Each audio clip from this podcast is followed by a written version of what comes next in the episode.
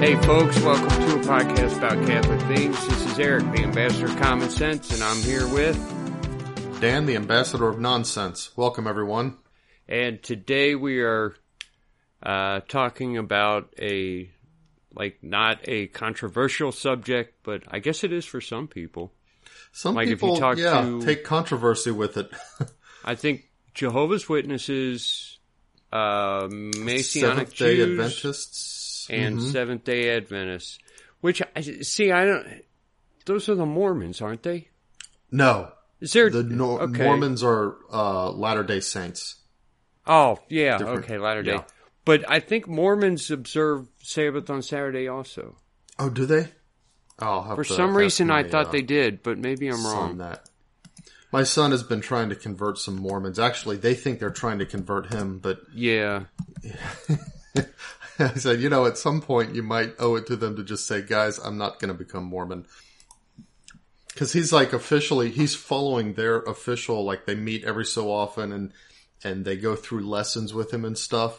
And he's Yeah. always, what he's always doing is researching to come up with, with the, um, questions he can ask to sort of clue them in, um, about how silly some of their stuff is.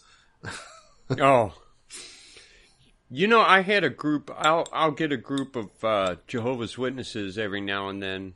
You know, one will show up and say, "Well, can I can I ask you some questions or can I talk to you?" And I'll be like, "Yeah, come on back." And Yep. and then they'll come back Sit and down and have they'll some coffee. they'll give their spew and I've I just I mean I just answer them or or ask questions and Right. I'll a lot of times they'll say well can I bring back can I come back with someone and so I guess they think you know I need the big dogs and so they Yeah. come back with like a higher up I guess or maybe some kind of mentor and then uh they might try one or two times that way, and then finally they just stop coming back. Yeah. Yeah. But That's- I had one Well, group you know- bring four people once. Wow, they're ganging up on you. Yeah, they they thought they would. If we have enough people, we can uh, somehow overcome the Catholic argument. well, you know, I, I think I think those Jehovah's Witnesses must must be they must have like a group there in your area because um, I remember Aunt Berta and uh, Grandma used to always have those Watchtower magazines that you know they were just too polite not to accept. That's that's on, the I'm Jehovah's. Witnesses, right? Um, no, but this was uh, this was in E Town. Oh, not not at uh, where you are now. Okay. Do you know okay. I've never had one come here? But oh, that's funny. Teresa said she had them all the time. They would all like pretend not to be home or whatever.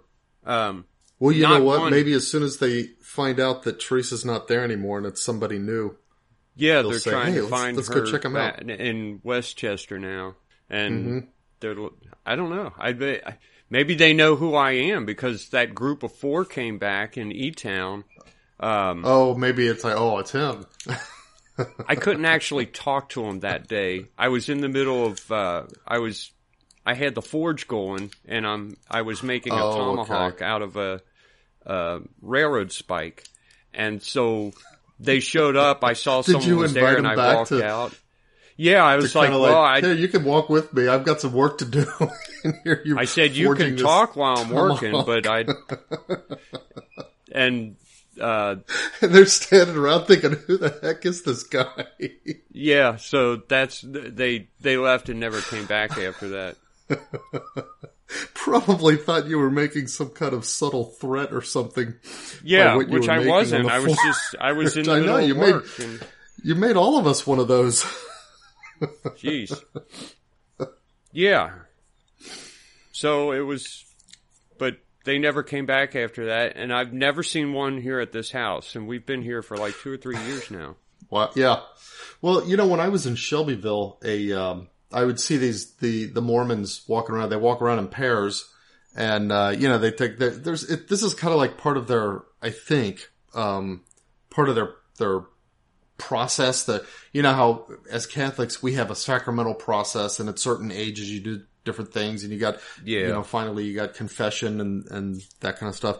And I think this is kind of one of theirs that they have to walk around and knock on doors and do door to door um proselytizing like that um Oh. and because it, it was young men that i saw and they they they were dressed in their, their suits men. and With the and they had shirts. those those backpack water bottles with the, the Yeah. little you know sippy thing over the shoulder and and they would be These walking are so around gay.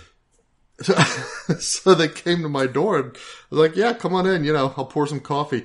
Well, it's kind of a joke because Mormons aren't allowed to drink caffeine drinks. Really? And, um, yeah, you didn't know that? No, I didn't Yeah, know that. that's one of the That things. stinks. It's now a guy who, That's who I knew and was, you know, I'm, I was pretty good friends with him, um, when I worked up there in, in, um, uh, Westchester. Uh, Well, it wasn't in Westchester that I worked, but I lived there while I worked there. Uh, but he said that the coffee or uh, caffeine, tobacco, and there's something else that they're not allowed to have. Um, he said it's it's not that those that the way he explained it is that those particular substances aren't somehow like intrinsically evil, you know, before God or anything like that. It's just that those are the things that God calls them to do to set themselves aside and apart from the rest of society, which the Jews, you know, before Christianity Yeah. had certain things that were like that as well that God asked them to do that, like pork, for example, um, there, you know, isn't Right. inherently unclean, but God asked them, okay, you guys stay away from pork. And that was one of the ways that it set them aside, um, as a people, which kind of almost brings us to our topic, doesn't it? Yeah. So God asked the Jews, but God asked everyone. I mean, it was part of the Ten Commandments. You know, that's, that's an interesting thing uh, because I was Set- reflecting on that. Yeah. It, it kind of is the, the third commandment is kind of a hinge between the moral law that applies to everybody and the Jewish ritual law. Because it's a moral law that you have to, to take a regular schedule for yourself. It's like Jesus said, the Sabbath was made for man, not man for the Sabbath. And so it's part of the natural law and therefore the moral law that you have to set aside time um, to focus on your creator and your relationship with him and, and, you know, to worship or whatever that, you know, whatever that might mean in any kind of context. Uh, to say, I'm going to put aside the daily concerns of work and so forth and, um, and engage in worship. And, um, and even aside from the worship, just the rest aspect, I'm going to rest from doing labor on a, uh, on a schedule, so some kind of, um, regular periodic schedule. Well, the fact that it's seven days may or may not be part of the natural law, but if you say, well, every, you know, every 35 days we're going to take a day of rest, that's obviously not going to be real useful. On the other hand, if you say, well, we're going to do it every, you know, third day, it's going to be a day of rest, Yeah. you're getting kind of silly. Um, so, you know, somewhere around seven seems right and fitting. Uh, whether it's strictly part of the natural law that it's exactly seven, but some kind of period. And once you establish that it is specifically seven, whether that particular day of rest, you know, links up particularly with, you know, the Jewish calendar of Sabbath that uh, corresponded to the seventh day of the week according to their reckoning, um, from the time when when God started commanding that they would work for six days and rest on the seventh. That's the Jewish ritual aspect of it. That even if you even if you get seven out of the moral law, the fact that it's this particular day out of the seven, well, that's ritualistic. That's, you know, what God was calling the Jews to do. Um, and so, and yet it is in the Ten Commandments. So It that's why I kind of think of that commandment I, as, what I don't this hinge. get is so. Okay, because it's in the Ten Commandments, we can see that from a very early on, the Jews recognized as a, a week as divided into seven days. Yes. Um, which I mean, we call it a week, but it could be called anything. It's just that they recognized there were seven days A seven day cycle. Yeah. that would somehow fit into the calendar. Now, what you called the first day and the second and the sixth or the seventh, I mean, that's kind of arbitrary. It, I could say my week starts on Wednesday. oh yeah, yeah. And, You know, and, and and it's so like- it was right. And, and it wasn't. So it was even, up I to don't a even Jewish- know if they had names for the days. They just had. Yeah. They knew it as the seventh day, and it was the seventh day because, on the one hand, God commanded on the seventh day. You know, the the the labor came first, and the rest came after. Yeah. Uh, and in the one place where God gives it as a commandment, he gives it in relation to bringing them out of the land of Egypt. And in the other place, he gives it in relation to him completing the work of, of creating the world in six days Yeah. and then stopping on the seventh. Um, But can and you, so, yeah, the, mhm, go ahead. there's no way to to say that as the Jews came out of Egypt, um, okay, let's see even, even say after they arrived at the promised land, however many thousands of years ago that is, there's no, you couldn't take seven days and go back in groups of seven until you get to that time period and say it was definitely Sunday or Saturday that they were not laboring. You know what I mean? The calendar Well, has that's a good changed several times since then. And it's like, it's not the same Sabbath. It's not But you know, I don't, I don't think people that who I- are you know, sticklers about this as if That's a as if point, there's a God appointed seventh day, and that's just silly. But you know, I think I think that for the Jews, it probably does harken back because that's even when they were in their exiles um, after they were dispersed from the promised land because they wouldn't um, they they worshipped idols and and all kinds of stuff and and uh, sacrificed their children to Moloch and everything and so God dispersed them to you know to to Babylon and and Assyria and, and all those places. Well, even there, there were those who remained faithful.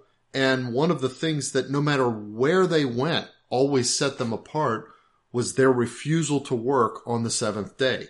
And they maintained that strict six days and then rest and six days and then rest cycle. And I would be willing to bet that the Jewish Sabbath today, Saturday, actually does week for week, seven day to seven day matchup all the way back to the time of Christ. Now, I don't know if anybody's done any scholarly work on that. I would be really interested to see that because I never thought of that before. I've always That, that thought about not- that when people say, "Well, it's not the." It's like, how do you know it's the seventh day? How do you know that Saturday is the seventh day? Maybe. Yeah. How do you know that, that your seventh At some point, they the decided to change calendars, day? right? They're not using the exact same calendar. Yeah, but I thought when they did that, they did it in a way that. And what about leap years? They didn't have a leap year.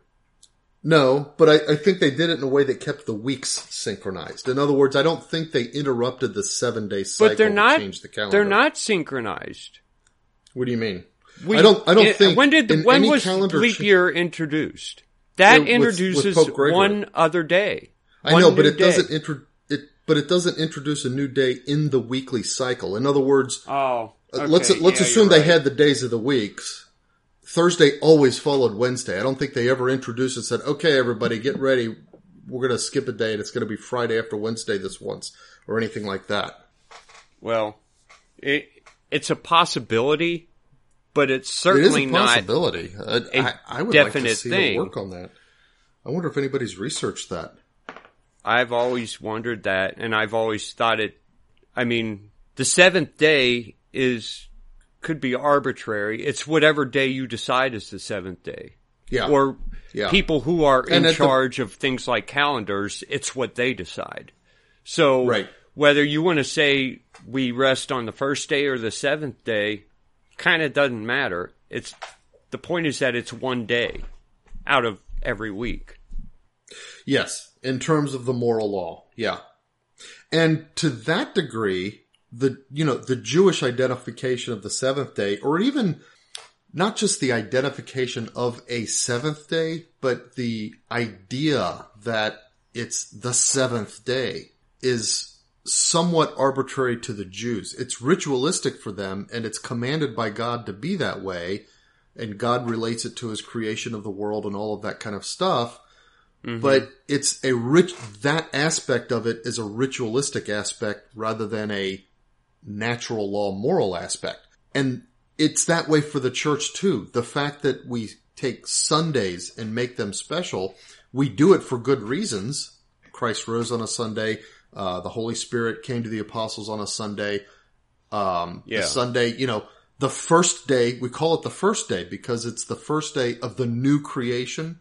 Um, and when Christ rose, that's when we say he came into his rest, the very rest that represents the covenant rest that, that God offers, uh, sort of prefigures in the Sabbath, but then is complete now rather than being in the Sabbath, it's complete in Yeah. Christ and his new creation. So, but even then, that, that idea that, oh, we're going to take the first day and that's going to be our day, that's a somewhat arbitrary, but ritual aspect now established by the church rather than by the Jewish law Yeah. uh, aspect of it. Whereas, like you said, the routine of it, the periodicity of it, that's the moral law. Of course, the seven, the seven days is really um, one quarter of a moon uh, of a lunar cycle. So Yeah. There so is that like part four of it. times per moon and stuff like that. Um, there is a natural phenomenon that goes there's with a, it, a cadence that it makes sense. and I, I, as far as I know, it's been that way as far back as we can go. It's not like it's not like we would have lost a day there, Right. as far as I But know. well, I yeah, but the the lunar cycle, even the lunar cycle though, it's it, we say okay, it's 28 days, but it's not. I don't think it's perfectly that to the hour. I think even the lunar cycle slides um somewhat. So so that you know a full moon is not always on the same day of the week, for example, not. where I, it would be if it was perfectly 28 days per lunar cycle. I'm gonna look that up. Are you gonna? If you're gonna prove me wrong, that would be very interesting. Uh, lasts slightly over 27 days. Okay, you're right. So, So it, but still, it isn't, like isn't it exa- it's not exactly, But it's Okay. close enough, like you said, to establish it as a natural cadence. yeah. So, Okay, so anyway, you know what? I don't even know. Okay, we started with God commanding, um, he does it in several different ways. As the, as the commandment, he says, uh, remember to keep the Sabbath day holy. Six days you'll labor and do all your work, but the seventh day is a Sabbath. Um, you shall not do any work or your servants or anyone, any foreigners in your towns. Um, and then it harkens Yeah. back to the, the six days that God labored on the universe and then rested on the Sabbath day. Um, that is in Exodus and it's now it's mentioned in Genesis, but not as a Sabbath. It just says that he rested on the seventh day. Um, Yeah, and so then the- it's right. mentioned in Deuteronomy part of the again as the commandment. Um, in fact, in Exodus, um, is where, if I'm not mistaken, the, he actually uh, ties it to the manna that he sends down. So he's he because he tells Yeah. them only gather one day's worth of manna at a time, but on the sixth day gather two days worth of manna because you're not going to get any on the seventh day because that's a day of rest. uh, so Exodus 16 is the manna and Exodus 20 is the Ten Commandments. So it's before he's even given them the commandments that he says, um, that he says he's going to tell, that he tells people not to gather on the seventh day. Right. That's I think of it as the proto Okay. commandment because it's Yeah. he gives that before he gives any other commandments. Yeah. Okay. And then, uh, I mean, look, God creates everyone. He creates them perfectly. We screw it up. And so he makes this covenant with, and he starts it, by making it with the Jews. He's going to save mankind through the Jewish people, and Right. uh, and so he does it. Um, we have the new Adam, Jesus Christ, who is um, here to kind of cleanse us, or at least make make it so that we can escape damnation. Um, and it, it it's considered the new creation. I get we already see we went through this already, but we were doing it in passing when we were talking about different things. But that is the new creation of mankind. It's the salvation of mankind. So there would be a new day of rest because that's when Jesus rose and he's no longer in hell leading people out of hell. Right, right. And his resurrection is, in a sense, the completion of the work of salvation. It's Yeah. it, it's as it's as though because think of think of the original creation of Adam in the garden. There was no, even though in a sense the the natural law existed, there was no um, concept or use for even the idea of a Sabbath before the fall everything Adam and Eve needed were in the garden. They could get anything they needed, and, and it would have been that way for all mankind throughout the entire Everything earth was as, rest. as they multiplied. Everything, yeah, the the whole, all of their life was the rest that God intended them to have for all eternity. Well, they lost that, and that's where the need for the third commandment and the Sabbath came into play. Now, Christ brings forth the new creation and it is our eternal rest. I, you know, we, we don't experience it eternally until we leave this earth, but it's the covenanted rest that God promises that the Sabbath foreshadows in Christ as a new creation. And this new creation, just like the original creation, was itself a rest. And so we rest on the day of the new creation, the first day. And that's our day of rest to commemorate Christ's new creation by Yeah. rising from the dead. And if you really want And to, then later, when the Holy Spirit came to the apostles on a Sunday, giving birth to the church.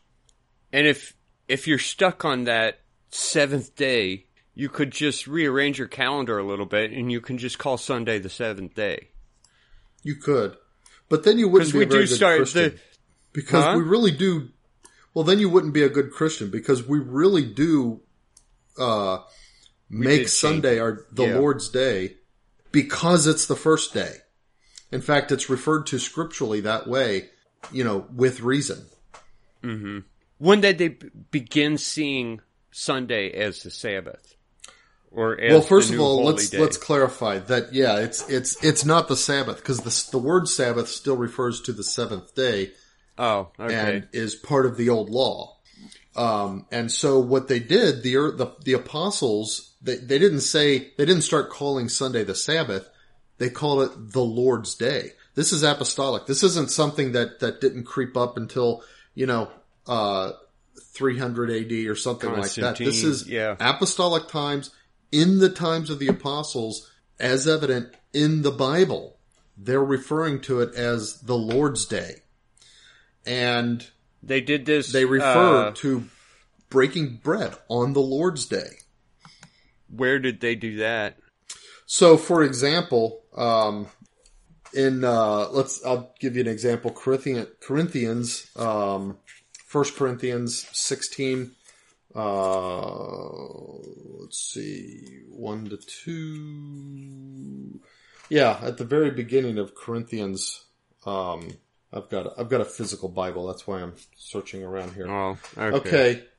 Uh, this is just an example. I'll give you another example in a minute. Now concerning the contribution for the saints. Where is When this? he's, he's taught, this is Corinthians 16, at, right at the beginning of 1 Corinthians 16. St. Paul's writing to the Okay. Corinthians. And they, what they're doing is they're collecting from various churches for the poor in Jerusalem. And they refer to them as the saints, they, but they mean the poor in Jerusalem, the poor Christians in Jerusalem.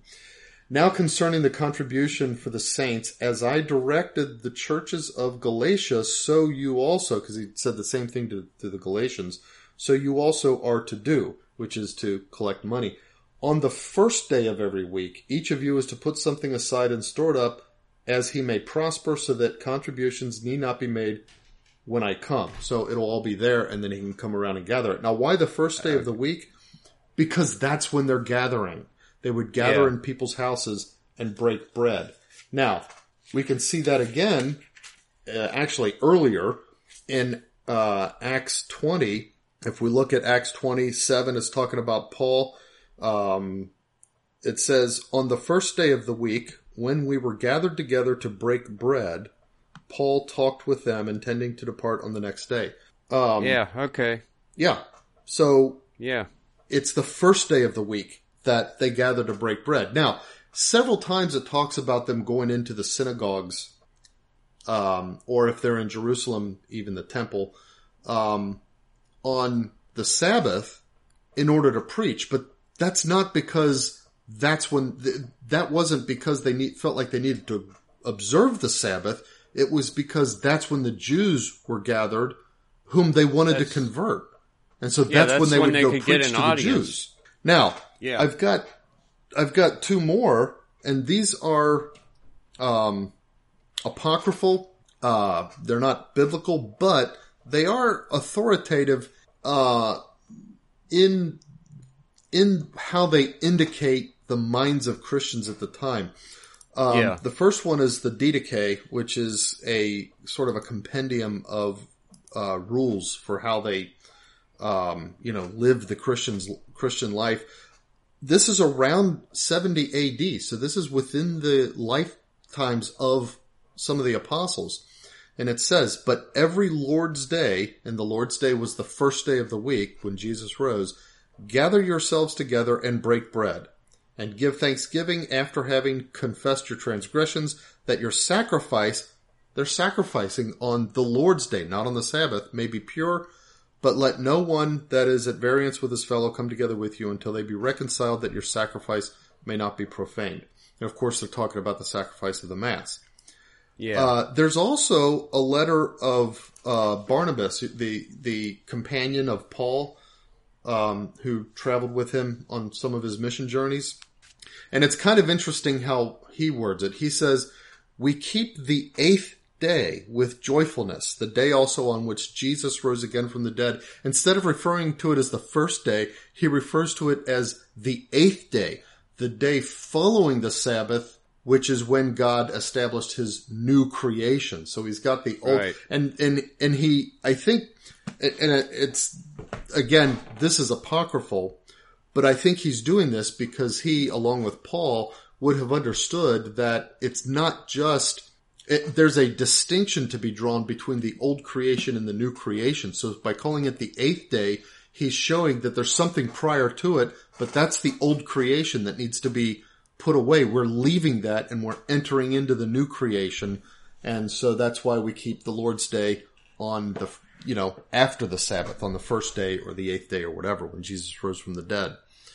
So those are some examples showing that it's the first day of the week, what they called the Lord's Day, that people gathered for what they considered their Christian duty. They, they, you know, to break bread. Um, Right. As part of Christian worship. Sacrifice. Yeah. Now, there's also um, a few verses that demonstrate um, that the observance of the Jewish law, including the Sabbath, was not expected of Christians. Um, now, they might observe, if they were, for example, converted Jews, they might continue to observe certain aspects of the Jewish rituals um, in especially in order to place themselves among other Jews that they could then convert or something like that. But it wasn't required, and for Gentiles who would convert, they weren't required to adhere to any aspect of the Jewish ritual code. And we see that in the first council of the church, the Council of Jerusalem. If you remember, um, some of the Gentiles who were converting were being told by local Jewish priests who had also converted to Christianity, hey, if you want to be saved, yes, you have to come believe in Jesus Christ, but you also got to be circumcised and start observing the Jewish law as well. And Right. so this was becoming a concern, and so the apostles met at Jerusalem, and um, James, who was the um, he was the apostle of Jerusalem, um, and so if he he was hosting the council, so to speak. So he kind of spoke on behalf of the rest of them. He says, um, "My judge, therefore, my judgment." After he kind of summed up what everybody said, my judgment is that we should not trouble those of the Gentiles who turn to God, but should write to them to abstain from the pollutions of idols and from unchastity and from what is strangled and from blood. Four things. That's all they were going to demand of them. And three of them had to do with idols.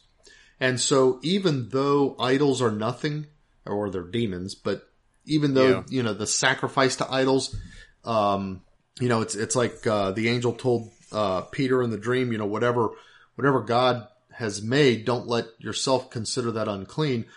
But they're still being told, hey, stay away from the stuff that's sacrificed to idols. And the reason they're doing that is so that they don't give some kind of scandal and make it look to other Christians like it's okay to participate in that idol worship.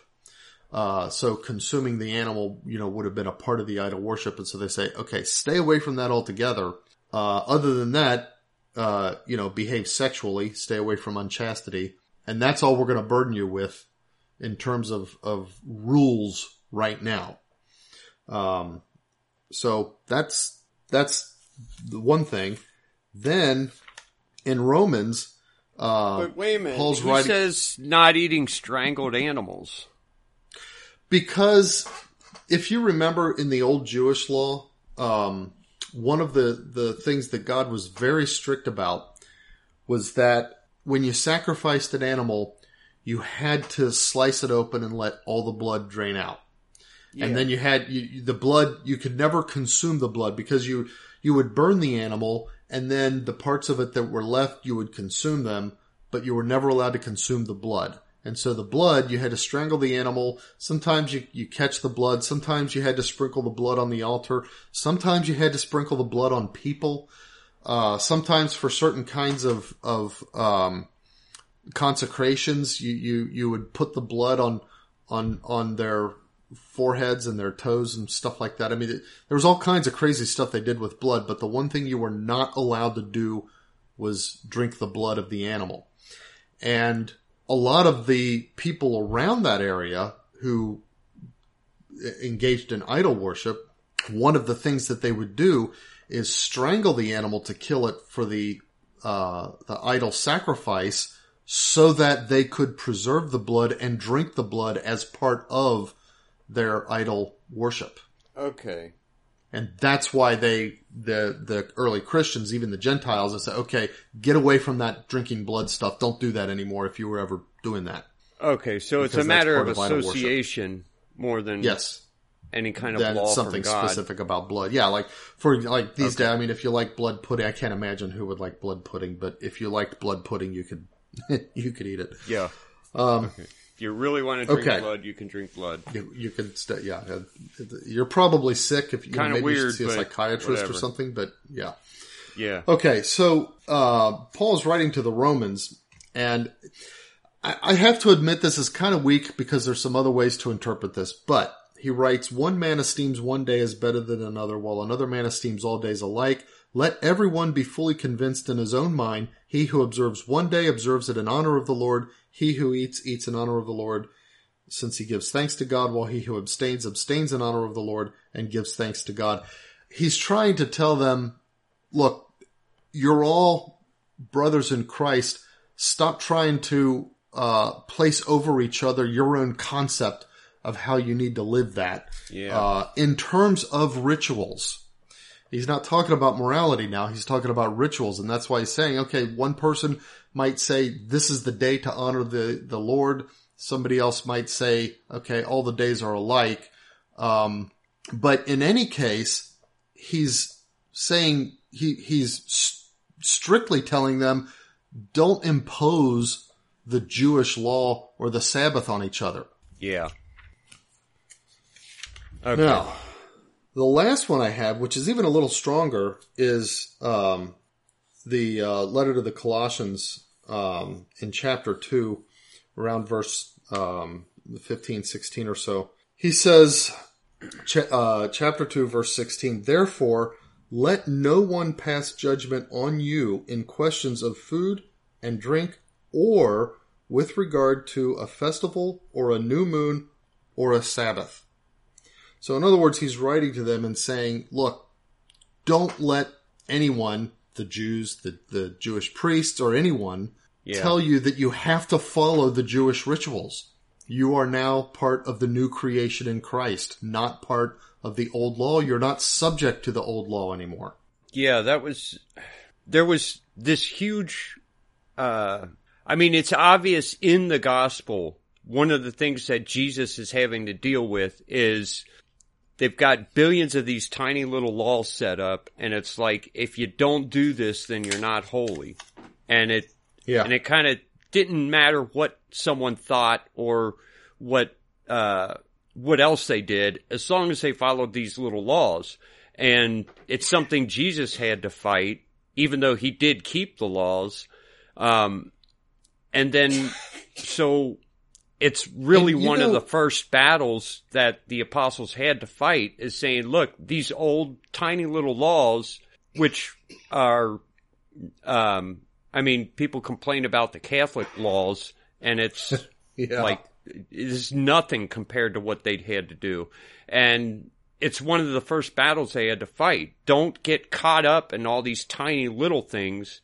Um, now, of course, we you still have to make laws, and you still have to, uh, you know, days of fast and things like that. There's nothing wrong with Mm-hmm. Yeah. the church having a day. you know the whole fasting. idea of, of a communal rhythm of life and a cadence that's why we've got the liturgical seasons and um and everything but you know the the there was actually there were actually two levels of, of these these laws there was first of all the the authentic jewish ritual law which is the law of moses um, Yeah. that included a lot of rituals that that even up until Jesus' time, God expected the Jews to follow.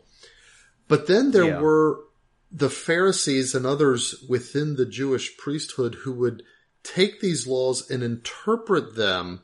So, for example, the law says you shall not work on the Sabbath, and it goes into a little bit of detail. Well, the Pharisees took that and said, okay, well, we, we gotta, we gotta draw the lines and let you know exactly when you're working and when you're not. So, for example, Yeah. you can't help a poor person or like a sick person or something like that. And you can't walk more than X number of steps on the Sabbath.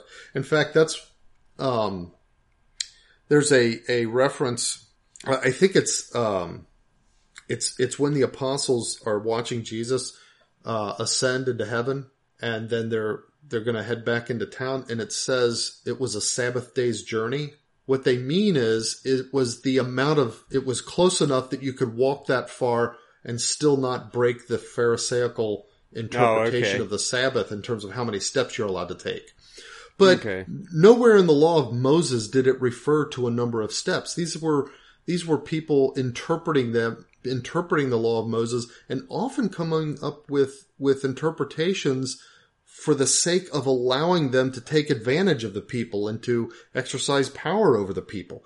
And that's why you know, like when Jesus's apostles were grinding wheat, you know, uh, seeds um, between their fingers in order to eat them, and they got after them for doing work. And Yeah. you know, Jesus said, "Hey, you know, the Sabbath is made for the man, for man, not man for the Sabbath." And the Son of Man is the Lord of the Sabbath. It's like, hey, you know, don't talk to me about Do the Sabbath. he wants. Um, um, so And you know, Then- at this time in the church, it's and even not the that there well, right, there are they had not come together. Okay, making laws to say, all right, we we need to fast and um, things like that. It is something that the church has to do. At this time, they hadn't come up with any kind of law whatsoever. It was just practices, standard things. Hey, Jesus rose from the dead. Of course, it's natural. We're going to meet and break bread on this day. Right. And and I mean the the the the laws such they that they did have were admonitions like, hey, make sure that you uh, examine your consciences and your hearts and confess your sins before you go and break bread so that you can be pure. Um, And eventually, and obviously, they did come were up with confession. say days of fasting. Um, But Yeah. even when they came up with the, when the Catholic Church looks at something like a day of fasting, uh, it's not to us like, uh, it's not God's commandment that we fast on Fridays.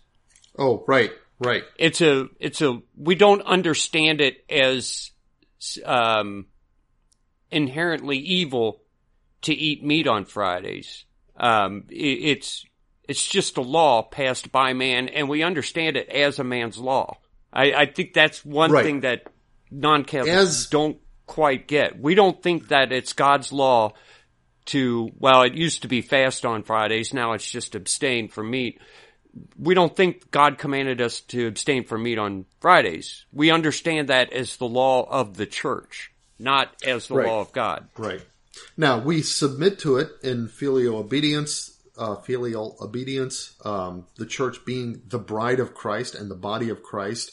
Um, we see it as as a good thing that the Holy Spirit inspires the church to command in order to build up the graces Right. um, uh, of participation in, in the merits of the cross and so on and so forth. I mean, there's a, there's a whole lot of theology behind even little things like that that you can dig into. Um, Yeah. but no, that we don't see it as some kind of, of, um, of, of divine, you know, divinely, um, ordained aspect of how the universe works that on Fridays we gotta not eat meat or something like that. Yeah, I was just clarifying that because we were getting into the that's a good fact that uh, we were telling Jews, "Hey, you don't have to follow these old laws. They're not the laws anymore because they're not the lawmakers. We have a new set of lawmakers, and as of yet, they hadn't they hadn't really given us any laws. Yeah. Eventually they it's would. Saint, Saint Paul, you know, again and again, you know, says the law of, of love in Jesus, um, and, you know, uses words like that. So, uh, okay. So, So- when did it become official? You know, that's, that's a good I question. mean, do it, it was know the something they always did, right? It was something that they sort of just did. It was something that they were, um, not in the sense of, they were instructed to do even by the apostles, even though it, it was, you, you would, if you think of instruction as something a little bit less, um, than commanded, like, like today Yeah. it's one of the commandments of the church that we have to observe Sunday and as, as a holy day and so on and so forth. Um, but it was clearly part of the instruction of the apostles. When it became an actual law or rule of the church, I don't know. Um, I've seen reference to like one of the councils in like 325 AD or something like that. Yeah. It was within the first few centuries. It, it's not something that, oh, this didn't actually become a thing until, you know, the Middle Ages or something like it. wasn't like that. You see weird arguments from uh, Jehovah's Witnesses and the uh, Mormons, um, not the Mormons, the Latter Day Saints, that that that Christians have always celebrated the Sabbath and not Sunday, the Lord's Day, and Up until I when? it's kind When of a weird. I, I mean, how do you argue when someone says, "Okay, for centuries and and millennia, people have uh, God's real church have celebrated, have kept the Sabbath and not the Lord's Day." And they always saw that as Saturday, and it's like, well, it's just something they always did, and they might find one kind of obscure, I don't know, uh, text from some guy in the eighth century who wrote it, but how do you, what do you say when the over all of the literature points to us following the Lord's Day, not the Sabbath? And Yeah. I, I never know. I, I you can't prove a negative. You can't prove that people didn't. It's they make it No, really the thing. difficult to even have anything to say to it. the more uh, there, there's there is a kind of a a um a sort of negative proof or a proof by lack uh, that you can engage in for things like that. So, so you, you take, you know, take a claim like that. It- let's say, okay, let, fine. Let, let's assume you're right. For centuries after the coming of Christ, the Christian church uh, observed the Sabbath and not a Sunday. Um, and so today it's very clear that we all observe Sunday. At some point there had to be a transition and this transition was universal. Well, anytime the church deals with a change like that, it's controversial within the church and it generates documents and Yeah. arguments and that kind of stuff. And, and, and anybody who's making that claim ought to be able to point to a period and say, look, here's where they were dealing with that question and where Yeah. the old rule got overturned and the new rule got instituted. And the fact that they can't, I mean, there is no such period in the church's history, Right. um, kind of demonstrates it, like I said, in a negative way that the claim itself just isn't true. It doesn't hold any water. That's a good point. Okay. Do we have anything else on that subject? I don't. I don't think we do. I mean, you know, the, the, the catechism itself gives a good, uh, summary of what we talked about in terms of the reasons why Sunday, you know, works for Christians, why it's fitting for Christians to, to worship on Sunday. Um, but I think we've kind of exhausted all of the demonstrations of, of, you know, first of all, that even the apostles considered it their right to change this. Um, and, and even though it's part of the Ten Commandments, there's a moral component, but the selection of the particular day was clearly considered part of the law, the, the ritual law that could be done away with. Um, the fact that the earliest Christians considered the first day, not the Sabbath, not the last day, to be the special day for them to meet and worship, break bread. Um, you know, I, I don't know that there's much else to uh, Yeah. to say about it at this point. Okay. So, I guess we will move on to news then. So did you hear did you hear about this plane crash in Mississippi? um, no, I guess a plane just large kind plane of or or small, crashed like into a, private house. plane? No, it was a small plane. okay, uh, like a crop duster. Killed four kinda- people. Wow. Uh, it, it was a small plane and it just it crashed. Um, it doesn't say what made it crash, uh, but people from around there are saying, "Well, the weather was terrible. There's no way a plane should have been flying around at that time." Oh, okay. Wow. No, I didn't hear about that. That's But, uh, was anyone? uh, hurt? I mean, I'm assuming yeah. the pilot of the plane was killed. Was anyone hurt in the house? All it says is that there are four uh, fatalities, and so far they're not saying whether it was people in the home or people on the plane. Okay. Well, yeah, interesting, tragic. So, yeah. Um, let's see. So, Facebook Oversight Board upholds the uh, ban on President Donald Trump. However, it calls for a review uh, in six months. you So know, they're going to keep the ban on Donald Trump, but they're going to review their decision in six months. I I I, I we need should to find a way include it. this. I should include it as a nonsense news. The Yeah. mere fact that there is something called a Facebook overview board. The very Yeah. existence of such a board is so stupid and nonsensical and farcical. Yeah, and it's I don't it's you know someday we need to do a show about these kinds of things the the censorship that's coming from Facebook and Twitter and because I still every now and then hear dumb arguments like well this is a private company they're allowed to to, to ban someone if they want to ban something and it, it, it's just that's not the way it is anymore but um, you know, on the one hand, you would say it's almost become like a government agency in that it has an oversight board that sits around and has meetings about things they have no business having meetings about. On the other hand, uh, the Facebook oversight board is really just a a It's a bunch of it's just for show. It, I mean, it's a bunch of callow youths flexing their muscle with a bunch Yeah. of newfound power that they don't know how to handle because they haven't lived long enough to acquire any wisdom. Yeah. But ultimately, there's only one or two guys who actually make the decision to ban Trump. Mm-hmm. And the Yeah. board is nothing but a bunch of people who clap for them when they make the decision. Yeah, That's all it is. Thumbs up. Yeah, way to go.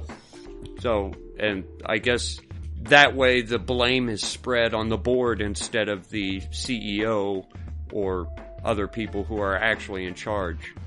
You But know, like, we, we really ought to do a a a, uh, a episode on on the you know the the big tech problem. I agree, it's a problem.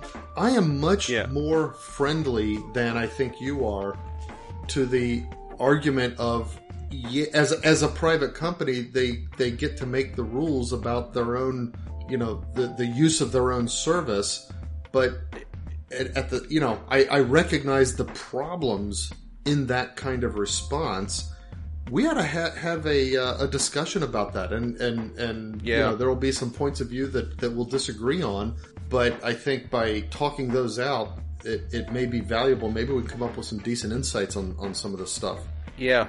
Okay. Let, let's make Um, a point to do that uh, Sometime in the you- next you couple know weeks. in the, in the next week or two Yeah, okay. Uh, so, uh, let's see. The SpaceX Starship SN-15 makes its first successful vertical landing. Uh, wow which it, it launched from Boca Chica, Texas, and it climbed to a height of 10 kilometers, okay is that and considered then space came back down and landed vertical. landed vertically so they didn't need a runway Right. I mean, this is pretty like this is like space. This is sci-fi stuff, guys. I mean, Yeah, this is like I, I mean, those of you who who may not be able to appreciate this, but I mean, this is like like watching Star Trek and stuff, like a shuttle right. Yeah, it's This neat. is really really really, neat. cool stuff. So, speaking of space, uh, so t- the a China, uh, a China rocket. Uh, let's see, it would be Long March 5B Y2 rocket. Um, Okay. This is the main rocket for a specific. Um, the payload was the main component of their new space station that they're building. Wait, wait. So China's it goes up. one, and Russia's China's- building one, Yeah, China's building a, a space station. And Russia's building one too. Yeah. Only China's Okay. further along on it, I think. So they they plan to have one secret- by 2022. Wow, Um, that's fast. That's like Yeah. now. So they get their their main thrust rocket doesn't detach until it's up in space. Oh wow. um, in orbit. Now, usually when that happens, the you should have some kind of control so that once it starts its reentry, it it would go say in an ocean or something. But Right. this was unmanned or it, it was uncontrolled. It was out of control reentry. Uh, it ended up in the Indian Ocean, but it didn't have to. It could have landed anywhere, Could have and it did anywhere. actually. It's- it's- you know, a lot of it burnt up, but not all of it. And uh, it apparently So it made- China's kind of famous for doing this. They're not controlling their reentries. Okay. Yeah, they And you it- know, this is Chinese math. It's like okay, three quarters of the world is ocean anyway. Uh, we've got a seventy five percent of a safe uh, crash Yeah. down. Let, let's just drop it and you know hope for the best. And if it happens to land on, say, an island, uh, well, what's the big deal? I mean, Or in a what are they going to do? area. It's not like Yeah, America. I mean, the odds of it Nobody's- actually landing nobody's in gonna America invade us over are it. slim. Yeah. Yeah, So, uh, you know, they're they're building this thing and they're just letting their giant is, uh, payloads or their you know the fact that um, down the fact that they're building a space station. I didn't realize that. This should this should bother a lot of people. yeah, it should. Um, you know, the, Right and, and in Space fact, this Force. is this is exactly the kind of thing. This, this is where Biden needs to get out of the way and and hand Trump the presidency back and say, okay, you were the better man for the job. You should take over. And Trump should start working again and accelerate his has plans and ideas for a space force Yeah. uh, and really develop it because back uh, I forget when it was exactly, but but there was a treaty that that the various uh, industrial nations um, all signed on to, I, and my understanding is that everybody relevant to it signed on to it except for China, basically saying, okay.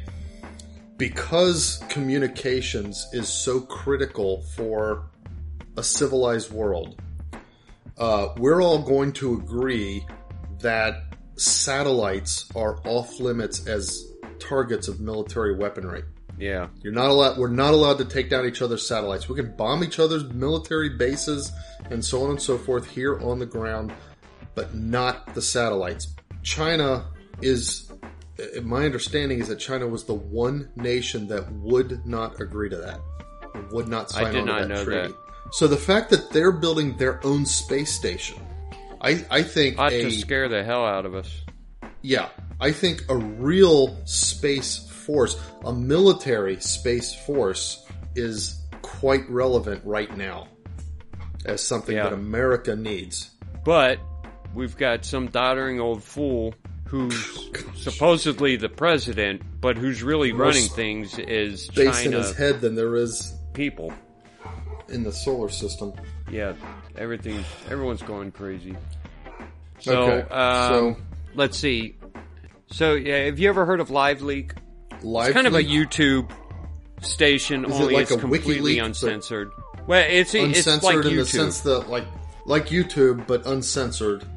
So like uncensored, so that you can like say outrageous things, or uncensored, like like they got porn and everything. You know what? I don't Or even both. know if it's got pornography or not. Uh, but it does have like, uh, like when ISIL would execute people. oh, Um, that's where they would put their videos. that's what they stuff. would use it. And so it, it's it's uncensored in that sense. I don't know if there's a porn. I don't know if I, I imagine pornography is on there, but I don't know. Never heard of Um, so live leak. live leak. I remember when, um, what was it the the Vegas shooting? Do Mm-hmm. you remember that? There was that guy like Going around the, from uh, nightclub. Oh no, the guy who went No, he was the uh, he was in a hotel nightclub, just right? shooting at these. No, the guy What was who was in a hotel. I don't know. The guy who was in a sh- hotel shooting down on a crowd of people at a concert was that in Vegas? You know what? When we can't remember which shootings took place where, there are far too many mass shootings. That's sad. Yeah. We need to encourage citizens to pack. These Yeah. things would be Well- cut down if people He would just hit carry like sixty arms. something people. It was a huge. Oh man! Wow. No, but anyway, at, right after that, I thought I want to. I wanted. I was looking for videos. There's hundreds of people, thousands of people there, so there's got to be a bunch of videos out there.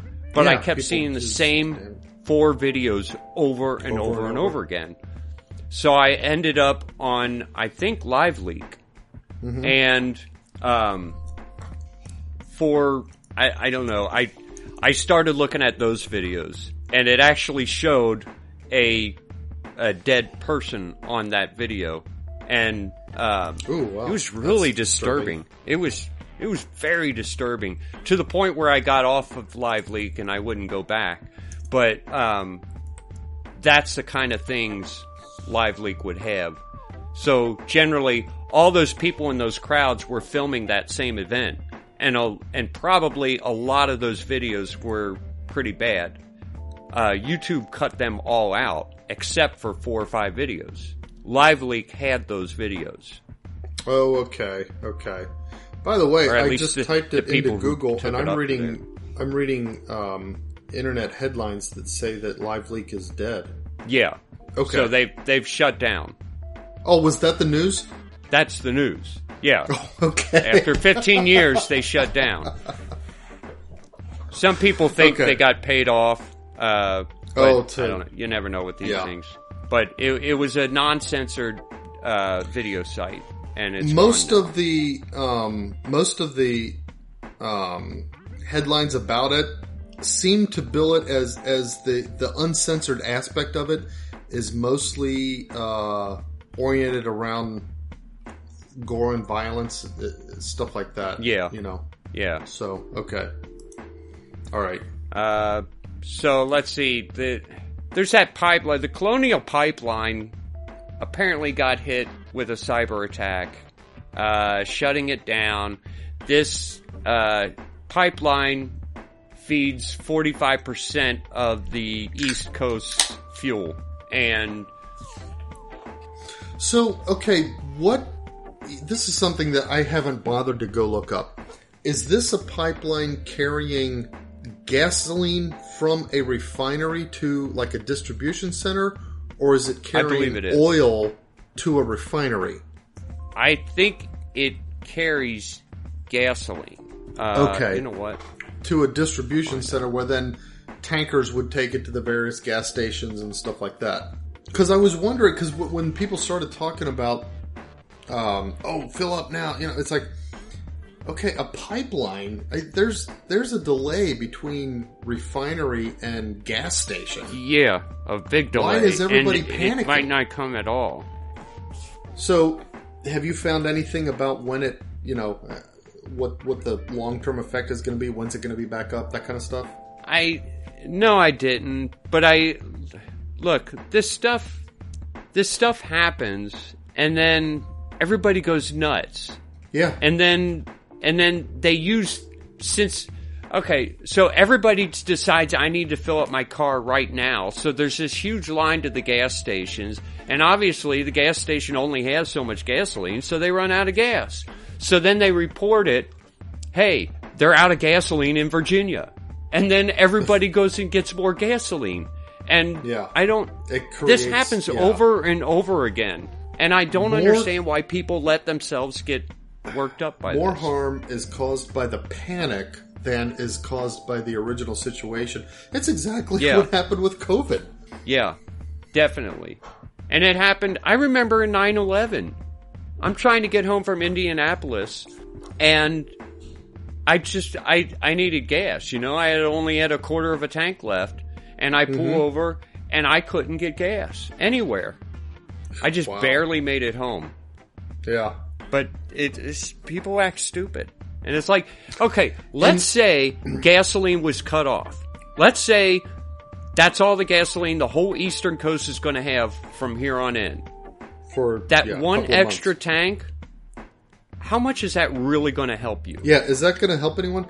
Now, I also want to say something about this. So, so let's take your situation.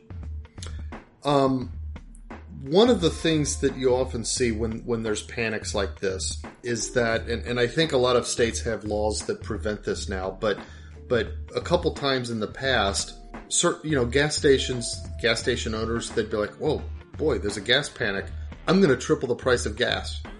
Yeah, I saw everybody that. gets down on them. But here's the thing.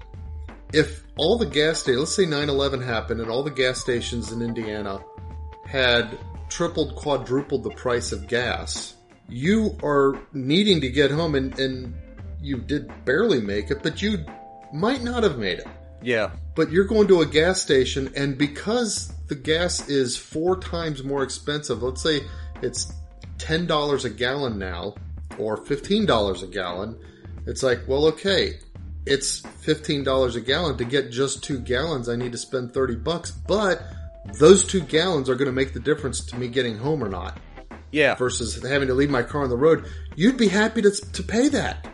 yeah. I would. And and people get so down on these gas stations for gouging. They, you know, they, they use the, the Yeah, word well, what do gouging. you- but This is it actually simple economics. makes sense and it helps. It it it This is helps in the long and demand. term. Exactly, and it helps make sure that it's there for the people who really need it. Yeah. So I, I mean, and and they. The thing is, if you had a gas station, you decide, well, I'm just going to raise the price.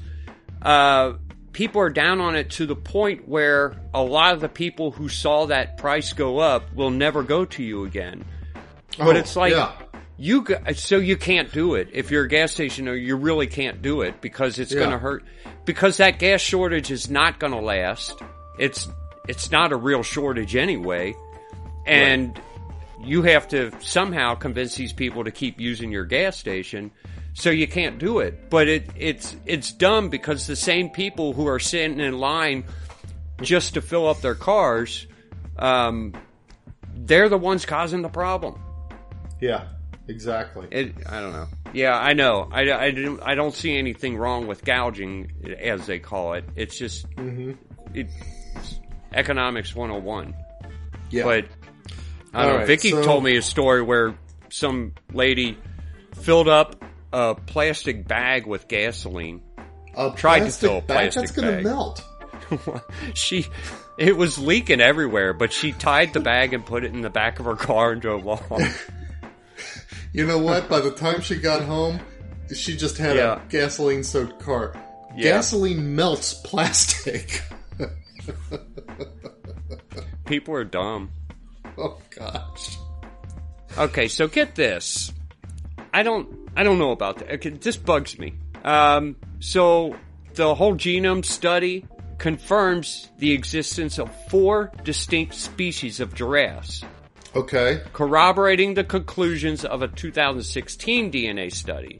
So, um, at one time, people thought giraffes were all a single species. Now they're saying Okay. there's four Distinct species species and seven subspecies. But that you can I do only not. identify through genomic analysis. yeah, I don't agree with with putting. I don't agree with classifying species that way Me neither. because that's how they come up with saying, well, there's two different species of birds, and and this is part of the whole evolution problem. Is that they call something a different species because they can classify it through the DNA. But those two animals can still meet, mate, and that means they're not a different species. or even Now they don't mate naturally in the wild, maybe, but they're not.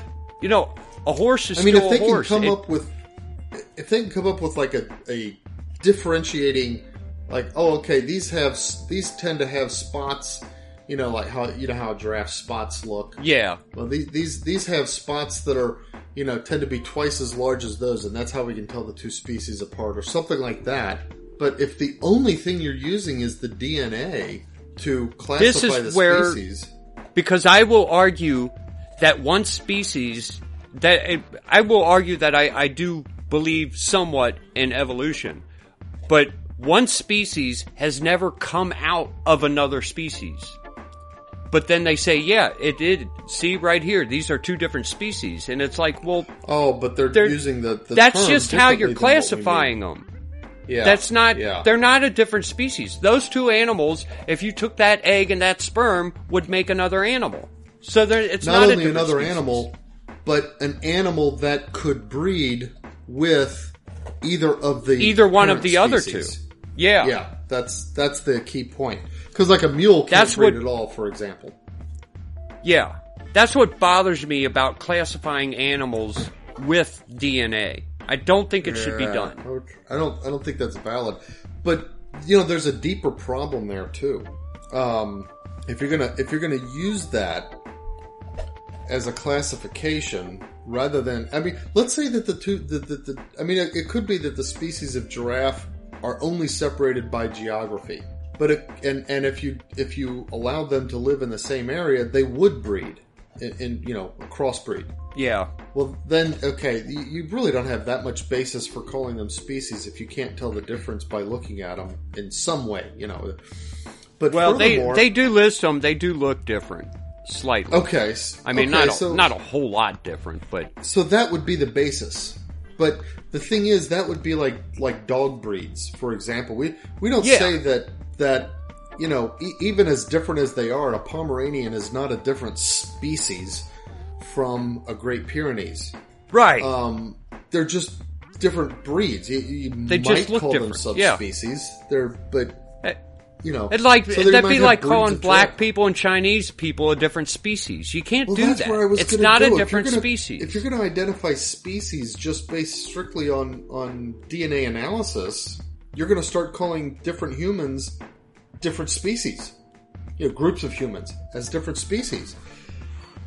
But here's the thing: I I suspect that there are scientists out in the world today, evolutionary scientists maybe, who really do want to do that. who see that as legitimate science to classify the human race into species. Say, oh, you're part of this species, you're part of that species, to encourage people not to intermix. You know, the thing is, I, I mean, it, it's such a it's such a cliche nowadays. You have to follow the science. You have to listen to the science. If you're going to do that, follow it all the way, especially when it's Yeah, this it- science, because Yeah. this is not real science. But Right. then take that to the logical conclusion. The logical conclusion is that white people should not be breeding with black people because we're two different species, Yeah, according yeah, if- uh, to this way of if- doing it. if you're going to do that, if that's what you're going to call species, then exactly that that's. uh and then you realize, oh wait a minute, that's not the science I want to follow. um, Chesterton, I don't remember what it was from, but I remember reading it a long time ago about the uh, the three toed her- horse versus the one toed horse. His point was that it's still a horse. You Oh, can't call right. it something different. It's still a horse, and a horse is a horse, and it may have evolved as a horse, but it's still a horse. It's still the same animal it was in the beginning. Mm-hmm. And so are giraffes. Right. And a giraffe is not a dog or a parrot or anything else. It's a giraffe, and that's one species. But, okay, so that, I mean, whoever's controlling uh, the way we classify animals nowadays into different species uh, is able to do it just with DNA, and that's how they do it nowadays. And that's why they're able to say all these different species came out of one species. But it's really, as far as I'm concerned, all the same species. They're just yeah, a a species. Uh, This is this is a created argument for evolution because the real argument for uh, macroevolution just isn't there, mm-hmm. and it never will be. And classifying these as different species will not make it there. Oh well, that's another one we we've never talked about yeah, or to, we ought to on a on a full show. sometime. hmm Um, so President Biden declares a state of emergency because of the gas and stuff. I don't, I don't even know what that means.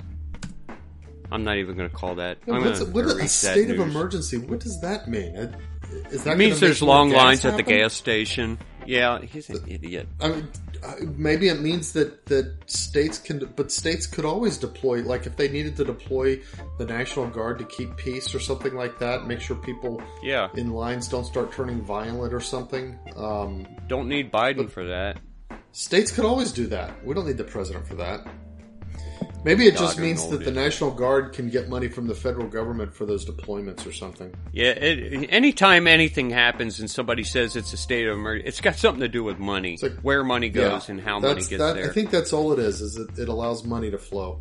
So here's something. I guess there was a Saturday Night Live bit about Dogecoin Okay. and the digital currency, kind of like Bitcoin, but not Bitcoin, started to uh, drop. The value of it started to drop.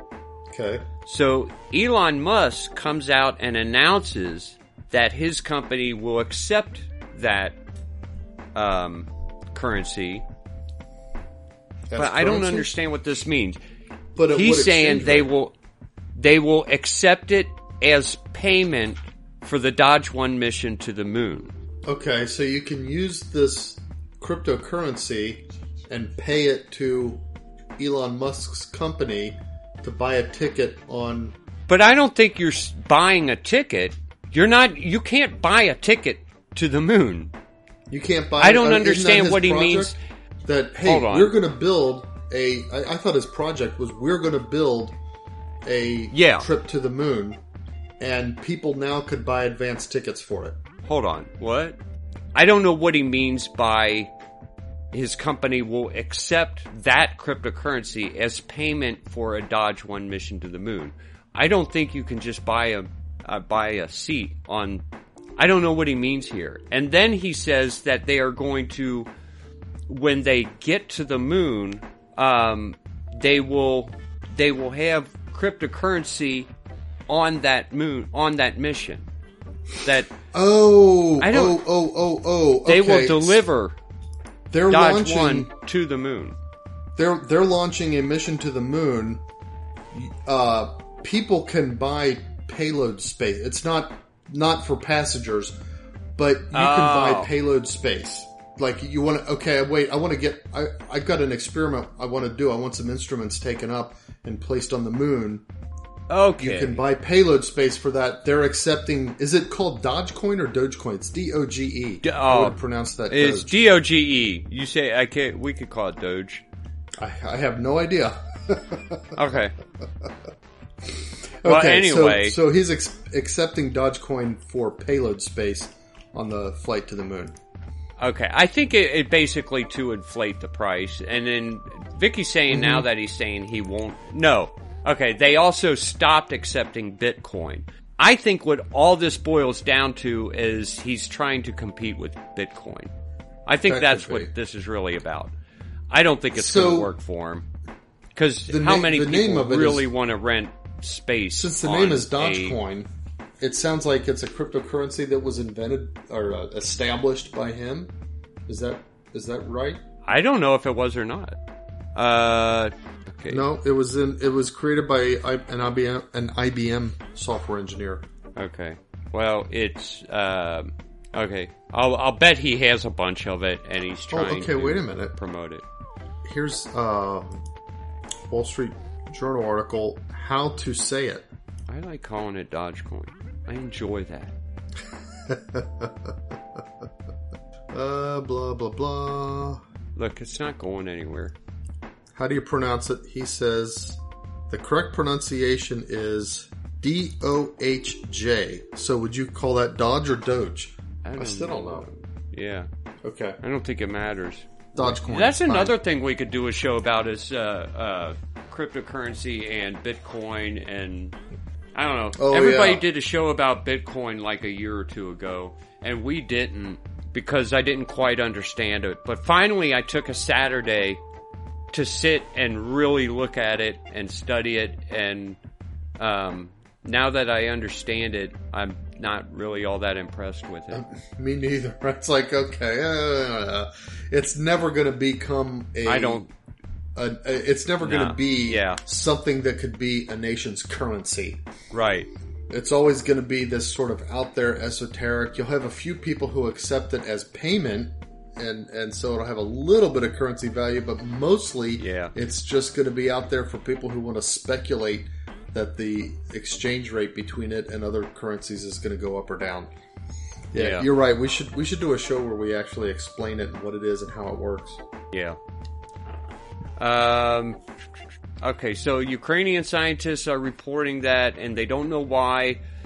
Uh, there's some nuclear radiation increase in the Chernobyl remains, Oh, really? and they're they're they're not real sure why. That's interesting.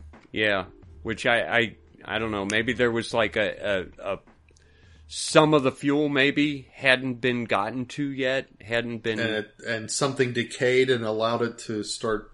Yeah.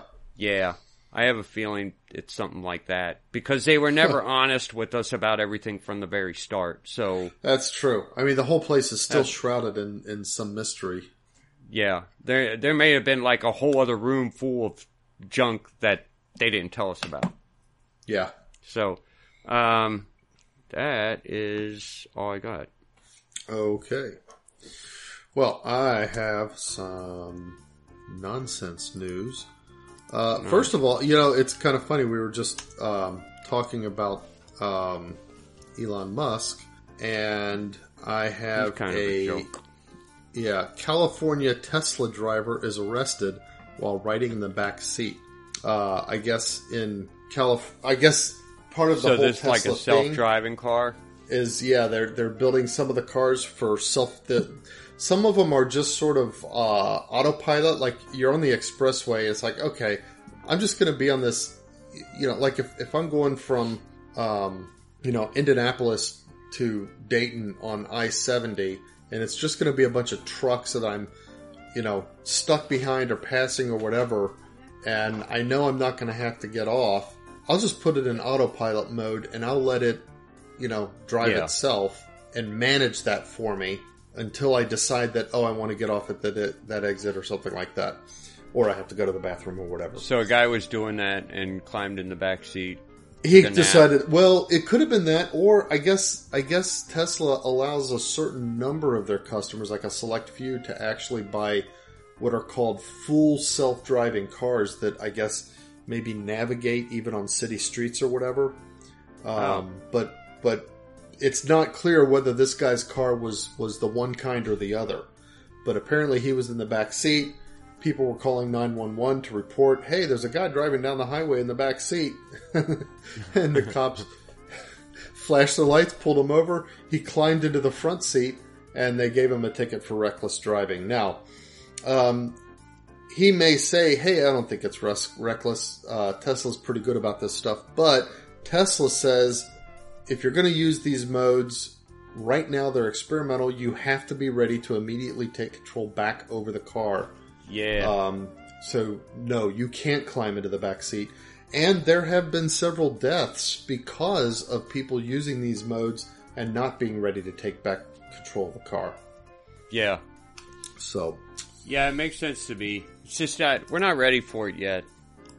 yeah, I I've mean, for, seen- for those who are I've seen computers to, freeze up way too easily. yeah, yeah. What what operating system are you going to run on your self driving car computer? Are you going to put Windows on there and uh, If you're in the technology business, then you understand that the blue screen of death can come to pretty much any machine, any computer, anywhere. It happens. That's right. That's right. Even all the expensive Google uh, servers out there, they have a whole bunch of them because now and then some of them go down. Yeah. All right. So, uh, next, uh, so you ever wonder about those those surveys? I don't know if you've ever read Oh. old surveys where Hold like on. they'll refer to a tree Hold or on. something like that. Hold on. What? It's Dog E coin. Doggy coin? It's Doggy coin Doggy coin. That that is that is because that it's a me- dog. Oh, the logo dog, has really? a dog. Oh, okay. I never picked that. I didn't even see the Dog logo. I didn't know it had a logo. Dog e coin. So it's an e coin, electronic, but it's dog dog e coin. Yeah. now you know.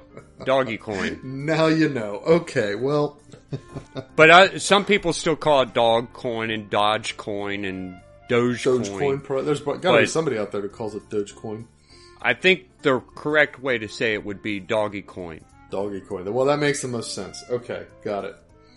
And it's probably a dog, just like all the other e coins. So Yeah. Okay. Um, so, do you ever wonder about those surveys? If, if you ever read old land surveys, um, you, if you ever do any genealogy research where you're climbing around court, old courthouses and looking at old records, No, you may come I've across never them. And there's a there might be a a survey where survey. somebody's like going to buy land, and, and the land that he's buying, you know, uh, the property line goes along the creek up to a certain uh, tree that's growing on the edge of the creek, and then extends in such a direction until it meets with a certain rock, and you know, stuff like that. Yeah. Well, apparently, uh, a a Belgian farmer, um, he was you know he's doing his field, and, and there's a particular rock that's stuck in his field, uh, and it, it it it's just in the way of his tractor, the way he needs to do to manage his his uh, field. So he moved the stone. He moved it seven and a half feet, and by doing so. Apparently, he made France smaller and Belgium bigger. France was uh, Fra- I guess the boundary between Okay, France and Belgium yeah. was officially defined by this stone that was in this farmer's field that he moved out of the way seven and a half he could have taken it. He, he should have taken it in like seven and a half miles. I know. Hmm. I now own a huge chunk of France. Yo, Well, what about what about things like that that are defined by rivers? And rivers, I know because rivers course. change course. Does that exactly become the new part of the state? I mean, it happens in states, and I guess it happens in would it between Mexico Yeah. and uh, the America. If if the Rio Grande suddenly cuts in a different direction, does that become us? Is the Rio? Grande considered the bound the, the boundary? I didn't know. If, I didn't know it was, but I thought part of it was parts of it. It might be. yeah. Yeah, that's that's one of the No, things. maybe well, I'm know, wrong. one of the Not the Rio one of the jobs Another- of- I don't know. modern surveyors is to go into a county or a township. Usually, it's it's within a town, township, Mm-hmm. and um, their their job is is to establish like markers, cornerstones, and stuff like that that they set in the ground for the purpose of, of marking, and and then they um, So that survey it's not the boundaries and then section off the townships and establish markers there so that people who own land can describe the land relative to those various markers. Yeah. And part of the job of them is to always go back and and remeasure and make sure that they are in the same place and they and that they haven't moved. And Yeah. this um, this land that I just recently bought, I went back and found the various markers along the back parts of the property, and they're just, you know, those those um, like uh, steel, not not like rebar, but but kind of like rebar, except it's more like an more like a T beam or an I beam shape, but you know, uh, maybe an inch Yeah. thick or whatever. Anyway, um, that was kind of like hammered into the ground, and you could see where it was like this is the one that's marked recently, and you can see another mm-hmm. one like about a foot from it that's that's kind of old and, and rusted away, and it's like, oh wow, I could see like they had to renew it and put a new one in because the old one moved at some point, and the county surveyor, you know, detected that and Huh. had to update it, and so it, it you know, I guess that I guess establishing a fixed position for landmark or for land surveys and, and boundaries and stuff that's a real problem and and it's Yeah. um it's not a it's a labor intensive problem i guess no matter where you live it's a labor intensive problem to make sure that you always have that in place Right. okay so if you find a strange rock in your field you might want to talk to some local officials before you move it out of your way You Or move it and then say, no, this has always been part of my yard. Yeah. that's right Steal your neighbor's property. Well, it's one thing to, to steal your neighbor's property, but if you're if you're changing the boundary of an entire country, Yeah. So are they going to Okay. recognize it? Is France going to recognize it? I think they're going to move it back. Oh, okay. All right. Uh, speaking of boundary uh, disputes, this is another one of those uh, I would just classify under the heading of pure pure Michigan. You remember the the pure Michigan uh, ad campaign or whatever they had for a while. And if you drive into Michigan, I think it still says that on the signs, like where you're driving into the state, it says pure Michigan. No, I don't even know what you're talking about. Okay, well, it was you know like you know how how states will have commercials that try to get you to come to that state for various vacations and that kind of stuff. Yeah. Okay, well, Michigan does theirs, and their tagline is "Pure Michigan." Uh, kind of like in you know because they they've got all the lakes up there and everything, and there's this sense of purity and nature and stuff like that, and so "Pure Michigan." And uh, while Terry and I once were were up there, uh, she was driving back. She she stopped at a gas station, needing to go to the bathroom off the interstate. She stopped at this gas station and she said, Do you have a restroom? And he kind of looked uncomfortable. He said, Well, there's an outhouse in the back. You can use that. and I, I wrote that up on like uh, on Facebook or whatever it is. And then I said underneath it, Pure Michigan. Uh, now we have a story. Uh, a Michigan man, the I'll just read you the headline Michigan man builds poop wall after dispute with neighbor. Uh, I guess he had a dispute. wall. Dispute with with his neighbor, and I don't know who won the dispute. Uh, but however it worked out, the, this is like farmland, and he decided, okay, I'm going to demark the boundary between our lands with a 250 foot line of manure, cow manure. Okay. So how would you like this to, is- to write that survey report? Yeah. So this Or is a, a neighbor surveyor who has to angry at someone who's like, "Fine, I can do whatever I want with my land. I'm going to line it with poop." Poop yeah, exactly. I, Wow. What what else could you say? Pure Michigan. Yeah, these are two guys who just did not get along. Well, That's you know, the what, neighbor what from hell. What poet was it that made? You know, he, he had the uh, um, the poem about where the guy kept saying, "Good walls make good neighbors." Oh yeah, I, I don't know Uh, if this counts as a good, good wall or not. make good neighbors. yeah, Bad walls make bad neighbors. I guess. Poop Is walls this a make bad wall? really bad neighbors. and maybe maybe bad neighbors make bad walls. Bad ma- bad neighbors make bad walls, and really bad neighbors make poop walls. make poop walls. Jeez, that's terrible. that is so weird. That is a weird Okay. one. All right. Last two, my next two are uh, actually fishing, uh, fishing ones. So Ah, that's that's a cool thing. So so first, this is this is weird. Fisherman quits on the spot. Uh, he's when an absolute nightmare emerges from the water. So I guess he's fishing down in the Everglades. Can you guess what the nightmare is? uh, alligator. That's it. And they've got a video and everything. Video uh, alligator comes out of the water, and he's like, What's he's got a fish. You can him? see him. What's that? Does it come after him or? Well, I don't know whether it was going to. I guess it's it's uh, during the breeding time, mm-hmm. and so he, you know, for whatever uh, reason, the alligator came out, and the guy's like. I guess fortunately the alligator didn't come after him. Yeah, they see it. You, you, he's got the video and he sees the alligator coming out and he's like, forget this, I'm out of here. And I guess he must have been carrying a camcorder or just like trying to hold on to his phone while it was. I, I don't know why. Here's here's the thing. I don't know. Let's say you're fishing. Okay, you you like to fish. Yeah. Would you ever just like while you're fishing, take out your phone and and record your fishing?